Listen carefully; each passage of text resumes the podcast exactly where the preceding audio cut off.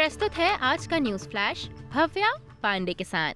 तस्मेनिया के पूर्वी तट पर झाड़ियों में लगी आग पर काबू पाने के लिए फायर फाइटर्स निरंतर संघर्ष में लगे हुए हैं।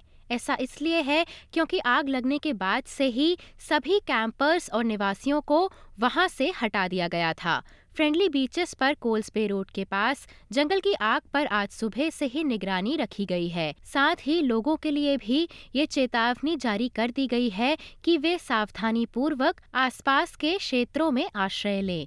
वहीं विक्टोरियन प्रीमियर डैन एंड्रयूज का कहना है कि सरकार के नए हाउसिंग रिफॉर्म्स बढ़ी हुई आपूर्ति सुनिश्चित करते हैं, जिससे कि घरों की कीमतें नीचे आएँगी। विक्टोरिया ने इन रिफॉर्म्स के तहत अगले दशक में आठ लाख से अधिक घर बनाने की प्रतिबद्धता जताई है। वहीं विपक्षी फाइनेंस मिनिस्टर जेन ह्यूम का कहना है कि नवीनतम ओईसीडी इकोनॉमिक आउटलुक में ऑस्ट्रेलियाई अर्थव्यवस्था के लिए कुछ गंभीर चेतावनियाँ शामिल हैं।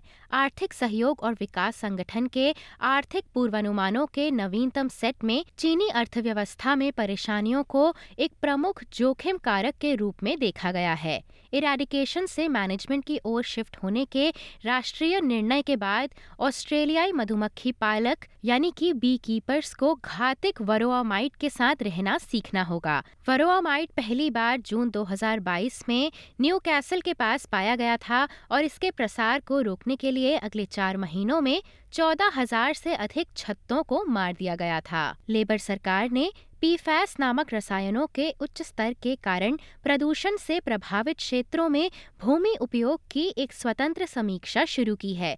पीफैस हज़ारों रसायनों का एक गुट है, जिनका उपयोग वाटरप्रूफ कपड़े, फर्नीचर, कुकवेयर और इलेक्ट्रॉनिक्स सहित कई उपभोक्ता उत्पादों में किया जाता है। बात करें रेफरेंडम की तो प्रधानमंत्री एंथनी एल्बनीजी ने स्वदेशी आवास पर जनमत संग्रह पर सरकार के फोकस का बचाव किया है। उनका कहना है कि जब अर्थव्यवस्था, पर्यावरण और जीवन यापन की लागत की बात आती है तो उनकी सरकार निरंतर कार्य में लगी हुई है। बात करें अंतर्राष्ट्रीय खबरों की तो राहत कर्मियों का कहना है कि लीबिया के बाढ़ प्रभावित इलाकों में मेडिकल सप्लाईज की भारी कमी है। आपदा प्रभावित डेरना शहर से 300 किलोमीटर दूर बेनगाजी में लगभग 200 युवा वॉलेंटियर्स भोजन, बिस्तर और पीने के पानी सहित राहत सामग्री को गोदाम से बाहर निकालने और जहाँ उनकी ज़रूरत है वहाँ तक पहुँचाने के लिए लगातार कार्य में लगे हुए हैं। बात करें भारत की तो कनाडा और भारत के बीच हरदीप सिंह निज्जर की हत्या को लेकर